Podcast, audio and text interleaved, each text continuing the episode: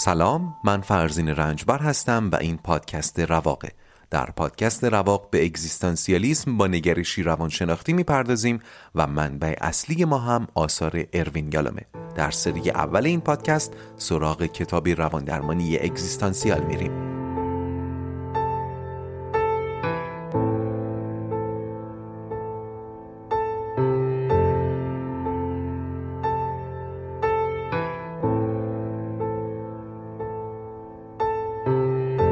خوش اومدید به اپیزود 55 از پادکست رواق. قبل از هر چیز دلتنگی عمیق خودم رو برای همکلامی با شما ابراز میکنم. در اپیزود قبل که بعد از 1 ماه دوری منتشر شد مجال احوالپرسی نبود. ممنون از همه لطفی که به من و رواق دارید که منو دلگرم میکنه و ادامه مسیر رو دلچسب‌تر. خب در 3 فصل قبل یا 53 اپیزود قبل با 3 سائق مرگ، آزادی و تنهایی آشنا شدیم. اضطراب ناشی از این سائقها و عملکرد سازوکارهای دفاعیشون رو بررسی کردیم.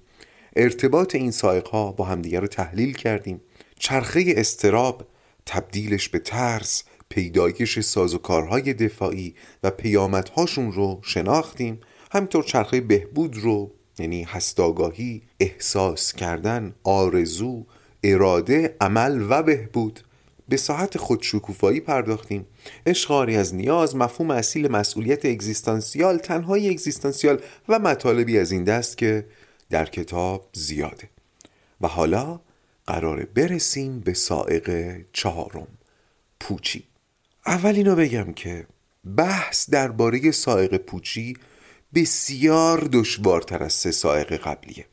اصلا ماهیتش با سائق‌های قبلی فرق میکنه. پیش و یواشکی، یه جوری که آقای یالوم نفهمه بگم که اصلا ماهیتش سائق نیست، به تمامی سائق نیست. مثل این میمونه ما 4 تا جونور جدید پیدا بکنیم، مثلا تو جنگل‌های آمازون که به ظاهر هر 4 تاشون هم پستان دارن. بعد که داریم اینا رو بررسی میکنیم یهو ببینیم یکیشون اصلا تو دی ان ای خزندگان هم داره. اون دانشمنده چقدر تعجب میکنه. ما هم الان باید همونقدر تعجب بکنیم. البته این حرفو بعداً بیشتر بهش میپردازیم. باری برای اینکه بفهمید منظورم از دشواری چیه، به این بخش از حرفای یالوم گوش کنید. یالوم میگه در سراسر تاریخ مکتوب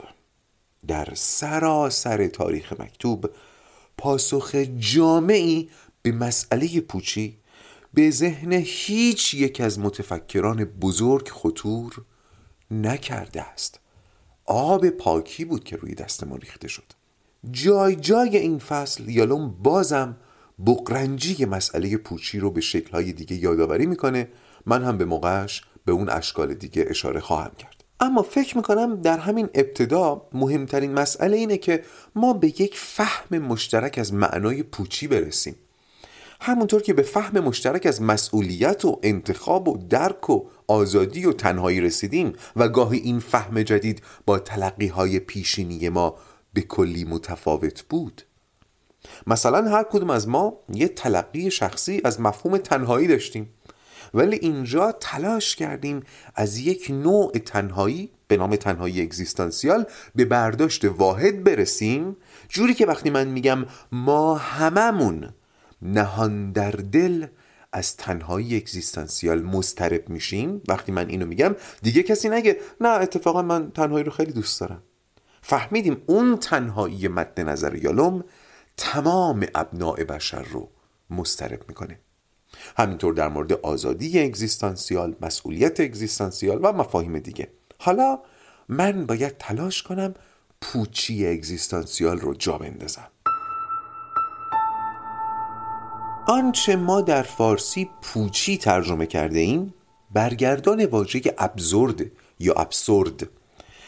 ابزورد رو میشه مضحک، سخیف، چرند، بیخود، مزخرف، مهمل، یاوه و امثال اینها هم ترجمه کرد، ولی واقعیت اینه که ابزورد اینها هست و در این حال چیز دیگری است. لازمه من اینجا یه پرانتز نسبتاً بزرگ باز کنم و بگم که در هر زبانی بخش زیادی از بار معنایی واژه ها رو تاریخشون به دوش میکشه، هم تاریخ مردمان اون زبان، هم تاریخ خود واژگان. بذارید وارد مثال های گلدرشت بشم. مثلا شنیدن نام دو کشور مغولستان و قرقیزستان قاعدتاً باید بی تفاوت باشه، تفاوتی نباید داشته باشه، چه بشنوم مغولستان چه بشنوم قرقیزستان. همونطور که فرقی نداره بشنوم پاراگوئه و اوروگوئه، من اینکه دیگه خیلی فوتبالی باشم، فرقی ندارن. ولی با شنیدن نام مغولستان یه جایی از تاریخ من ایرانی درد میگیره و این درد قابل ترجمه نیست.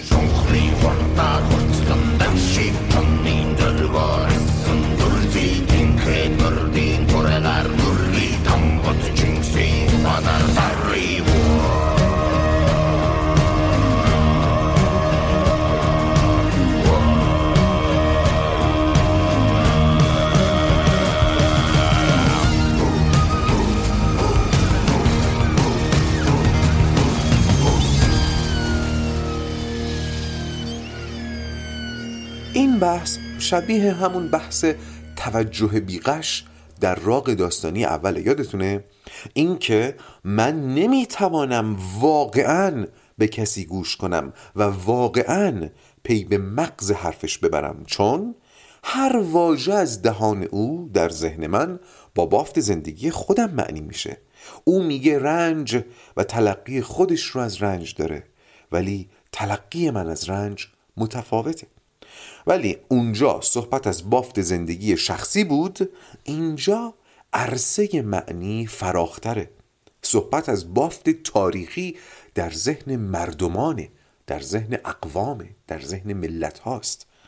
شاید بشه مقایسش کرد با ناخودآگاه فردی و ناخودآگاه جمعی در نظریات یونگ. بحث رو گم نکنیم، از ترجمه واژه ابزورد شروع شد و اینکه واژه ها بار تاریخی دارن.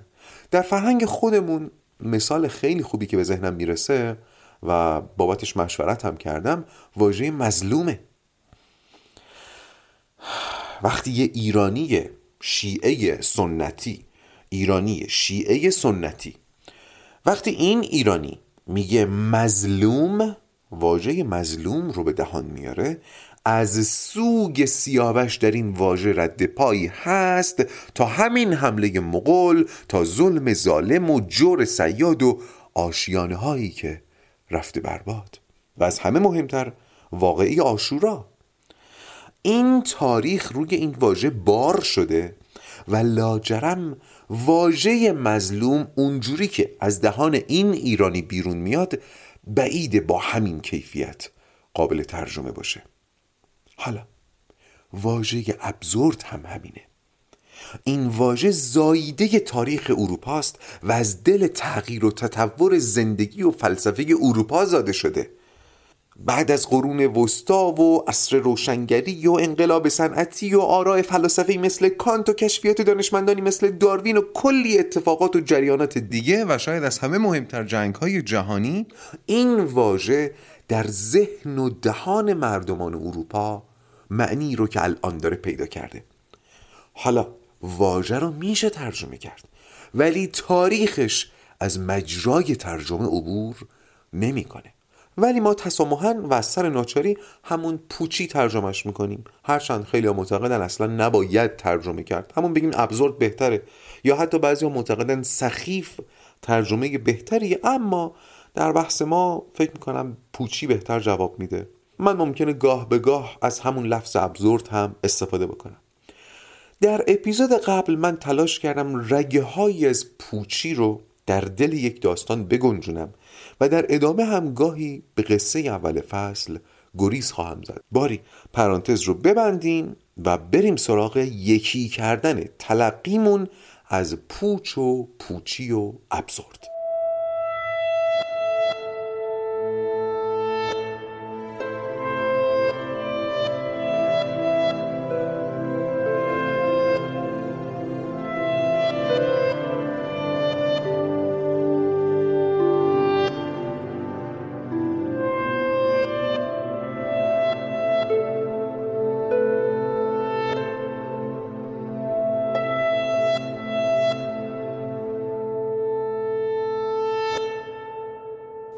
دنبال یکی کردن تلقیمون از پوچی هستیم.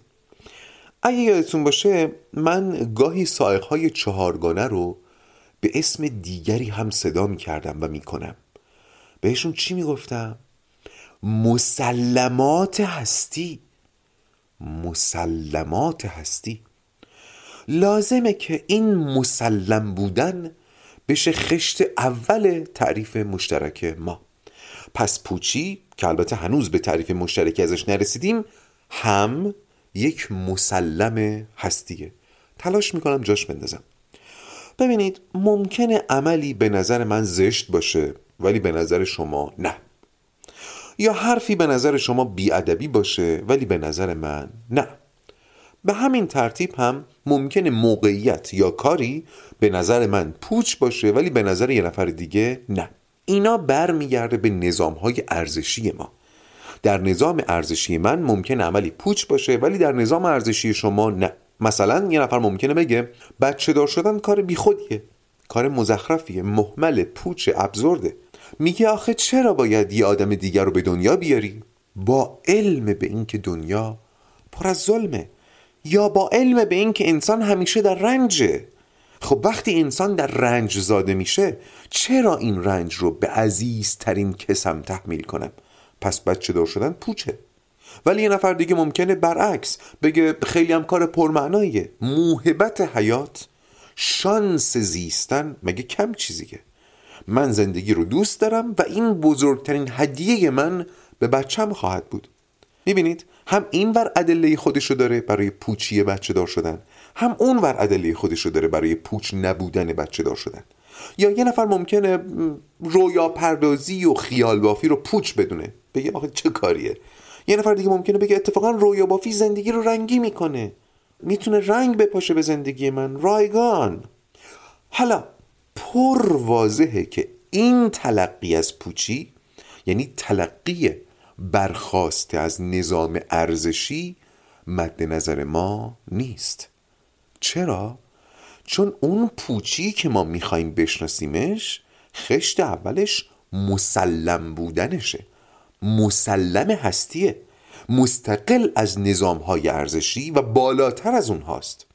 یعنی مثل مرگ حقیقت محضه، مثل تنهایی گریبانگیر همست، و مثل آزادی و مسئولیت ازش گریزی نیست. باز تکرار میکنم، پوچی اگزیستانسیال که یالوم تشریحش میکنه مسلم هستیه و دیگه به نظر من و به نظر تو نداره.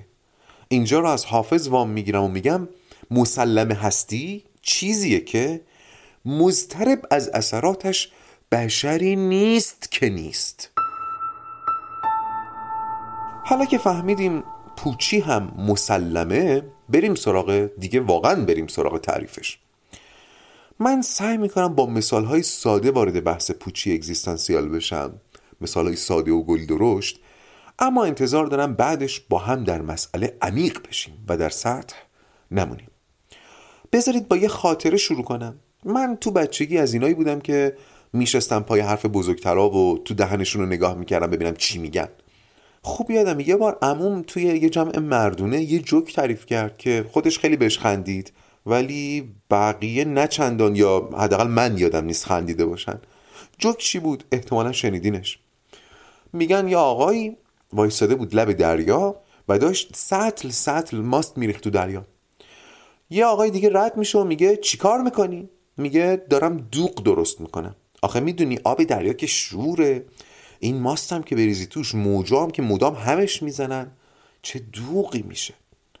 اون آقای ناظر میگه عزیزم این کار شدنی نیست، یه ذره فکر کن. اونم میگه میدونم نمیشه ولی اگه بشه چی میشه.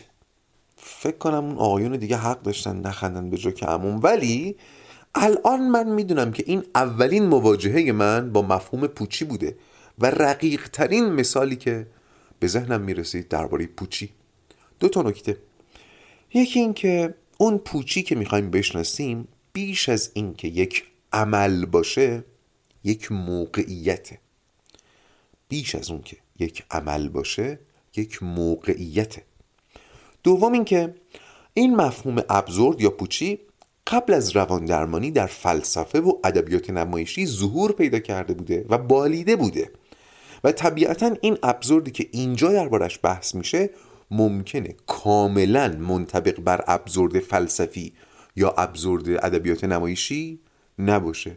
کما اینکه برادر من که فارغ التحصیل تئاتر میگفت قصه اپیزود قبل حتی اگه بپذیرم شخصیت قصه ابزورده، ادبیاتش ابزورد نیست.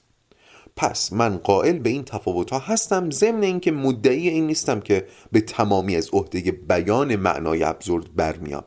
آنچه سعی است من در طلبش بنمایم. باری برگردیم به اون آقایی که میخواست دوغ درست کنه. سعی کنید بیشتر از خود فعل به موقعیت نگاه کنید. عمل اون مرد ریختن ماست در دریاست. موقعیت اون تصویر کلیه، اون تصویری که ناظر داره میبینه. فکر کنید روی پرده سینما دارید میبینیدش. این موقعیت ابزورده. حالا شاید به نظر بیاد موقعیت ابزورد لزوماً باید خنده‌دار یا مضحک باشه، ولی نه، اینطور نیست. بذارید باز مثال گلدرش بزنم. فرض کنید شما در 2000 سال پیش زندگی میکنید. یه انسان تنها که بیشتر عمرش در سفر میگذره. بسیار سفر کردید و بسیار هم دیدید. یک روز در یکی از همین سفرها وقتی سوار اسب دارید از دامنه یک تپه عبور میکنید، میبینید که پایین تپه یه لشکر 10,000 نفری سرباز تا دندان مسلح در حال حرکته، به همون سمتی که شما هم دارید میرید. یه جوری که شما رو نبینن از لابلای درخت‌ها راهتون رو ادامه میدید، چون دنبال دردسر نیستید. طبیعتاً سرعت یه سوار تنها از یه لشکر مسلح بیشتره، پس خیلی زود ازشون جلو میزنید. چند کیلومتر جلوتر یه آقایی رو میبینید که ایشون هم لباس رزم پوشیده و موضع جنگی گرفته. ازش میپرسید چی کار میکنی؟ میگه دشمن داره حمله میکنه و من آماده جنگم. شما میگید میدونی چند نفرن؟ میگه آره، یه لشکر 10,000 نفر است. شما میگید تو تنهایی؟ میگه بله. خب تا همینجا هم این موقعیتی که روبروی شما نقش بسته یک موقعیت ابزورده. باز تاکید میکنم من ابا دارم از ارائه تعریف، چون واقعا در تعریف نمیگنجه این معنای پوچ و ابزورد. به خاطر همین دارم سعی میکنم با مثال مفهوم رو روشن کنم، ولی اگه با فهم خودم بخوام یه جمله بگم که شاید کمی راهنمایی بکنه، اینو میگم موقعیتی که در اون عملی انجام میشه که با واقعیت یا تناسب نداره یا سنخیت مثلا فرض کنین 4 آدم بالغ نشستن اینجا دارن خیلی جدی بحث میکنن که چطور یک فیل رو در یک فنجون جا بدن. خب فیل یک حجمه و فنجان هم یک ظرفه.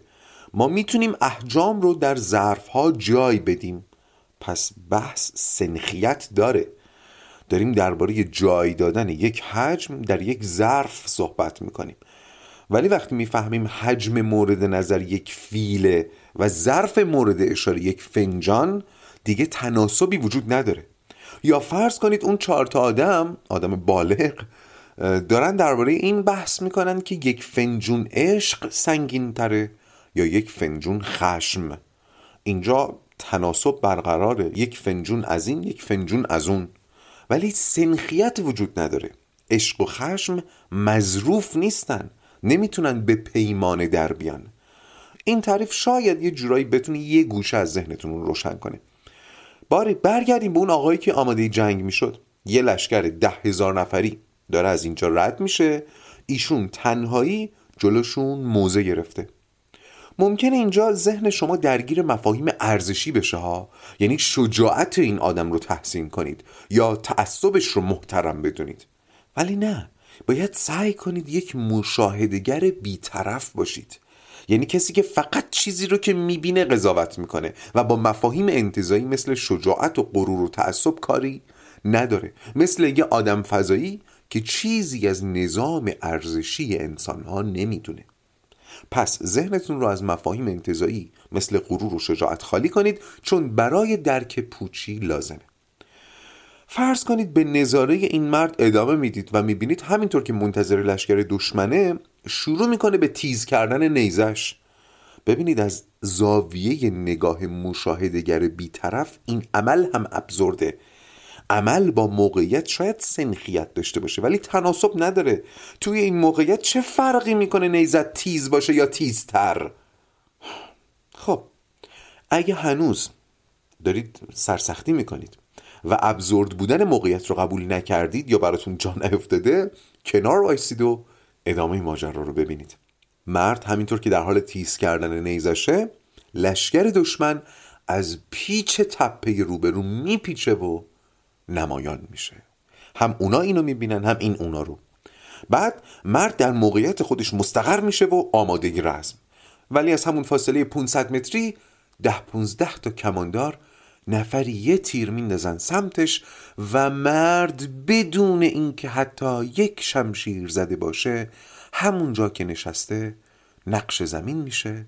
بعدش هم لشکر میاد، از رو جنازش رد میشه و به راهش ادامه میده و اون ناظر بیطرف که شما باشید احتمالاً بعد از دیدن این صحنه میگه همین.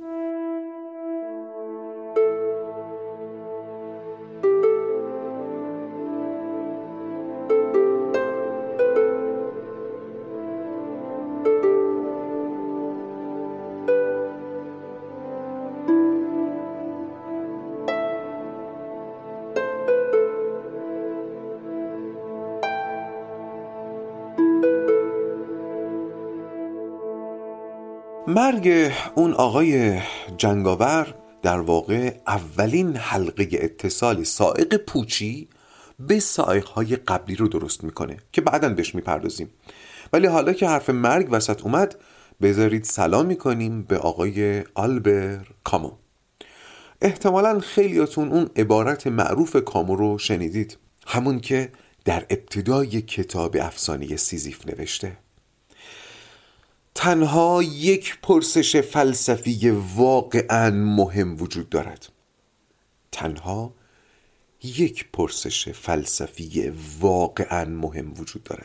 آن هم خودکشی است. پاسخ به این پرسش که آیا زندگی ارزش زیستن دارد یا نه. باقی چیزها، مثلا اینکه جهان دارای چند بوده است، عقل چند مقوله دارد یا هر سؤال فلسفی دیگری، سؤالات فرعی و دست دوم هستند. پیش از هر چیز باید به پرسش اول پاسخ داد: آیا زندگی ارزش زیستن دارد یا نه؟ خب اعتراف میکنم که وقتی در نوجوانی برای اولین بار این جملات رو خوندم، برداشتم این بود که کامو و هم قطارانش انسانهایی به شدت افسرده، بی‌مسئولیت، دشمن زندگی و طرفدار خودکشی هستند و بهتره که ازشون پرهیز کرد. ولی الان که این جمله ها رو میخونم دیدم خیلی فرق کرده. چند وقت پیش دوستی به من پیامی داد که حدیث نفس آدمی بود با سائق پوچی دست به گریبان. البته من نه برای دوستانم نه برای مخاطبانم نقش درمانگر رو هیچ وقت بازی نمی کنم. سوالات فردی رو پاسخ نمیدم چون خارج از حیطه تخصص و مسئولیت منه.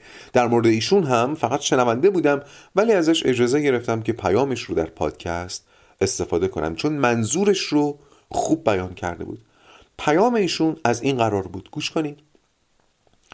یه موضوعی چند روزی ذهن منو خیلی مشغول کرده. من آدم مذهبی نیستم. رو بعداً مفصل بهش میپردازیم. من آدم مذهبی نیستم و به پوچی جهان و عدم شدن انسان بعد از مرگ قائلم، ولی با وجود این همیشه فکر میکردم چه زندگی دیگری باشه چه نباشه، همینی رو که هست باید خوب زندگی کنم. اما چند وقتیه که این مفهوم عدم شدن و تموم شدن داره برام خیلی پررنگ میشه و به همون اندازه زندگی خودم و رویاهام کمرنگ و کمرنگتر میشه و فرو میپاشه. چون فکر میکنم اگر قراره بمیرم و پوچ بشم و هیچ، چه لزومی داره ظریف زندگی کردن؟ چه لزومی داره عمیق زندگی کردن؟ احساس میکنم مثل این میمونه که برای کشیدن یه تابلوی زیبا و پر از جزئیات سالهای سال وقت بذارم، با علم به این که روزی که این تابلو تموم بشه قراره توی آتیش بسوزه و این سرنوشت محتوم تابلوی من خواهد بود. آیا با علم به این موضوع باز هم باید بر سر کشیدن جزئیات تابلو وقت صرف کنم؟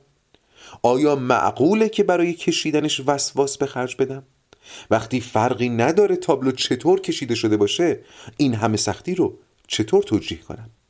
تا چند وقت پیش میتونستم، ولی الان دلایلم رو برای سالم و زیبا زیستن از دست دادم. به همین راحتی. پایان پیام. به مثالش توجه کردید؟ تشبیهش از زندگی رو متوجه شدید؟ سوالش رو مزمزه کردید؟ میگن یه نقاشی بکش که ما آتیشش بزنیم. حالا برای کشیدن این نقاشی آیا معقوله که من وقت و عمر و انرژی بذارم؟ این شبیه سوال کامو نیست؟ آیا زندگی ارزش زیستن دارد؟ اتفاقا یالوم هم فصل پوچی رو با یک نامه کوتاه شروع میکنه. نامه فردی که قصد خودکشی داشته. در نامه اینطور نوشته: عده‌ای کودن شادمان را تصور کنید که در فضای باز مشغول کارند و آجر جابجا می‌کنند. به محض اینکه آجرها را گوشه‌ای از محوطه روی هم چیدند، دوباره آنها را جابجا می‌کنند و جای دیگری روی هم می‌چینند و هیچ از خودشان نمی‌پرسند چرا این کار را می‌کنیم. و این کار هر روز سال بیوقفه ادامه دارد تا اینکه روزی یکی از ایشان به خود آمد و در شگفت ماند که هدف از این کار چیست؟ و بعد از آن دیگر نتوانست مثل قبل و مثل دیگران شادمان باشد. من آن کودن در شگفتی مانده ام. متوجه شدید دیگه؟ موقعیتی که در این نامه هم ترسیم شده، آدم‌هایی که بی هدف هی آجر روی هم میچینن، یه موقعیت ابزورده، پوچه، سخیفه. نگارنده نامه چون جهان رو اینطور میبینه قصد خودکشی کرده. سوال کامو براش پررنگ شده. برگردیم به کامو و جملات ابتدایی کتاب افسانه سیزیف. احتمالاً خود داستان اسطوره سیزیف رو هم شنیدین. کسی که مورد خشم خدایان قرار گرفت و تصمیم بر این شد که بدترین مجازات رو براش در نظر بگیرن و مجازاتش این بود که هر روز قطعه سنگی رو به بالای یک کوه بغلتونه، در حالی که میدونه فردا سنگ دوباره سر جای اولشه و سیزیف الالعبد باید این کار رو تکرار کنه. اینم موقعیت ابزورد دیگه، پوچه. حالا سوال اینه، آیا گوش کنید،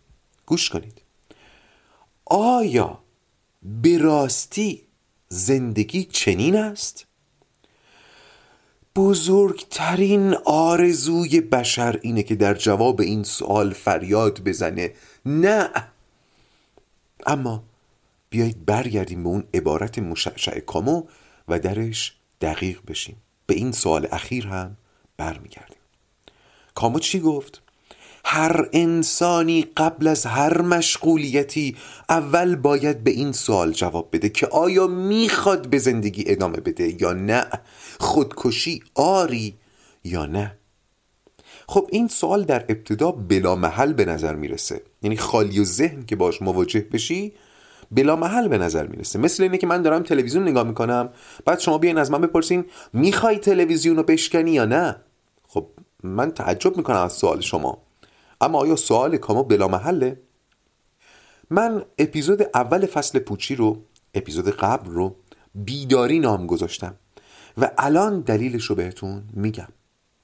برای اینکه پی بردن به سائق پوچی و فهم پوچی و ابزورد منجر به یک نوع بیداری میشه و اصلا یک نوع بیداریه و طبق گفته یالوم و خیلی اندیشمندان دیگه با آگاهی رابطه مستقیم داره. یعنی آگاهی انسان هرچه بیشتر بشه بیشتر به این وجه جهان پی میبره، بیشتر به پوچی جهان پی میبره، پوچی اگزیستانسیال. پس سوال کامو بلا محل نیست اگر بیداری اتفاق افتاده باشه.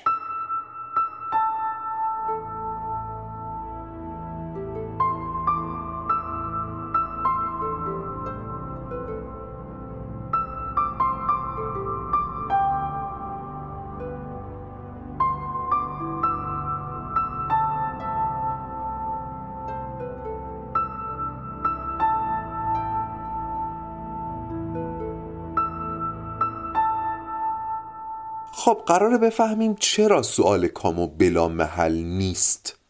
یالوم از قول هایدگر میگه موقعیت انسان در جهان، گوش کنید، موقعیت انسان در جهان بگونه ایست که گویی در جهان افکنده شده. حالا برداشت من اینه که انگار ما از جنس این دنیا نیستیم. چطور؟ ما در سایق تنهایی با این نگاه اگزیستانسیال آشنا شدیم که جهان هیچ ارتباط معناداری با انسان نداره. حالا قراره بفهمیم در سطحی بالاتر، چون جهان زاده احتمالاته، البته از نظر کیهان شناسی امروزی دیگه، چون بحث ما بحث و دغدغه فرزندان زمانه اکنونه، لاجرم با علوم امروزی سر و کار داریم، نه با علوم دیروزی و نه حتی علوم فردایی. ممکنه فردا این نظریات هم رد بشه، اما دغدغه انسان امروز دغدغه برخاسته از آگاهی اوست، دغدغه‌های برخاسته از علوم زمانه اوست. باری داشتم میگفتم قراره بفهمیم جهان در سطحی بالاتر، چون زاده احتمالاته، نه تنها با انسان رابطه ای معناداری نداره، بلکه اصلاً حامل هیچ معنایی نیست. با ساکت میکنم، چون بنا به کشفیات علمی روزگار ما زاده احتمالاته و احتمالات نمیتونن حامل معنی باشن. یعنی اگر شما در روز تولدتون 2 تا تاس انداختین، یکیش ماه تولدتون شد، یکیش عدد روز تولدتون، نمیتونین بگین که ببین تو روز تولدم تاسی که انداختم عین روز تولدم در اومد. نه، احتمالات نمیتونن حامل معنا باشن. جهانی هم که زایده احتمالات باشه نمیتونه حامل معنا باشه. این زاده احتمالات بودن جهان بحثش خیلی طولانیه. من خواستم یکم توضیح بدم ولی دیدم خیلی تخصصیه. من هرچی بگم بالاخره از یه سوراخی میافتم. به هر ترتیب حیات در این کره ایجاد شد، پیچیده و گوناگون شد، تکامل پیدا کرد و حالا از بخت بد یا بخت بلند یکی از گونه های حیات در این کره خاکی به خودآگاهی رسید و چون به خودآگاهی رسید از کائنات کنده شد، دیگه از جنس کائنات نبود. مثل اینایی که دیدین شبیه فامیلشون نیستن، مثلا کل خاندانش تاجرن، این شاعر شده. انسان هم در جهان این گونه شد. کائنات به خودش آگاه نیست، فقط انسانه که به خودش آگاهه. این خودآگاهی با خودش چی میاره؟ میل به معنا. آخ آخ آخ آخ، میل به معنا. حالا چی داریم؟ یک جهان عاری از معنا و یک موجود خواهان معنا. یک جهان عاری از معنا و یک انسان خواهان معنا. تمام اون مثال هایی که از ابتدای این اپیزود زدم برای این بود که این لحظه بگم قرار گرفتن، یا به قول هایدگر افکنده شدن، یک موجود خواهان معنا در یک جهان عاری از معنا یک موقعیت ابزورده، یک موقعیت پوچه. پس برگردیم به اون سوال اخیر. آری، زندگی چنین است. زندگی ابزورده. زندگی بشر در این جهان ابزورده، پوچ اگزیستانسیاله. و از اینجا پای اون مفهوم جدید به تمامی به بحث ما باز میشه، مفهوم معنا. بذارید یه مرور بکنیم. اول تلقیمون رو از ابزورد یا پوچی با هم یکی کردیم و به تعریف مشترک رسیدیم. بعد به موقعیت انسان در جهان نظر افکندیم و دیدیم پوچه، چون یک حلقه مفقوده در میان هست، حلقه مفقوده معنا. و حالا باز برگردیم به حرف کامو، نخستین و مهمترین سؤال فلسفی بشر، خودکشی. الان دیگه باید بدونیم چرا کامو این حرف رو میزنه. چون حیات انسان رو پوچی در بر گرفته. کامو میگه اولین و مهمترین چالش انسان اینه که آیا میخواد به ماندن در این موقعیت پوچ ادامه بده یا نه. کامو به هیچ عنوان خودکشی رو توصیه نمیکنه ها، فقط به عنوان یکی از دو جواب ممکن محترم میشماردش و اتفاقا طرح این سوال رو نجات بخش میدونه. موقعیت پوچه، آیا انتخاب میکنی درش باقی بمونی یا نه؟ اگر نه که راه خروج وجود داره، خودکشی، از بازی برو بیرون. ولی اگر انتخاب کردی که در بازی بمونی، با علم به این که پوچه، این شروع مسئولیته و اینجا سائق پوچی با سائق آزادی و مسئولیت هم تلاقی میکنه. وقتی مسلم بدونی که موقعیت پوچه و تو آزادی که از این موقعیت خارج بشی ولی نمیشی، یعنی پذیرفته ای چیو؟ مسئولیت رو. مسئولیت چیو؟ این درست موضوع بحث ما در تمام این فصل خواهد بود. مسئولیت چیو؟ باری چون مباحث نیاز به تأمل و تعمق داره ترجیح میدم اپیزودها رو زیاد طولانی نکنم. اما قبل از پایان این اپیزود بگم که من از اول مهر ماه 99 کار ساخت اسپیناف دوم رو آغاز کردم و تلاش میکنم بعد از پایان فصل پوچی به همون شیوه که اسپیناف اول منتشر شد اسپیناف دوم هم منتشر بشه. در مورد محتوای اسپیناف دوم فعلا نمیتونم هیچی بگم، ولی در امتداد فصل پوچیه. بسیار خوب، دلم برای خداحافظیمونم تنگ شده بود. بذارید این پایان اپیزود 55 از پادکست رواق باشه و حالا بدرود. قصه نخونده مونده یکی کتاب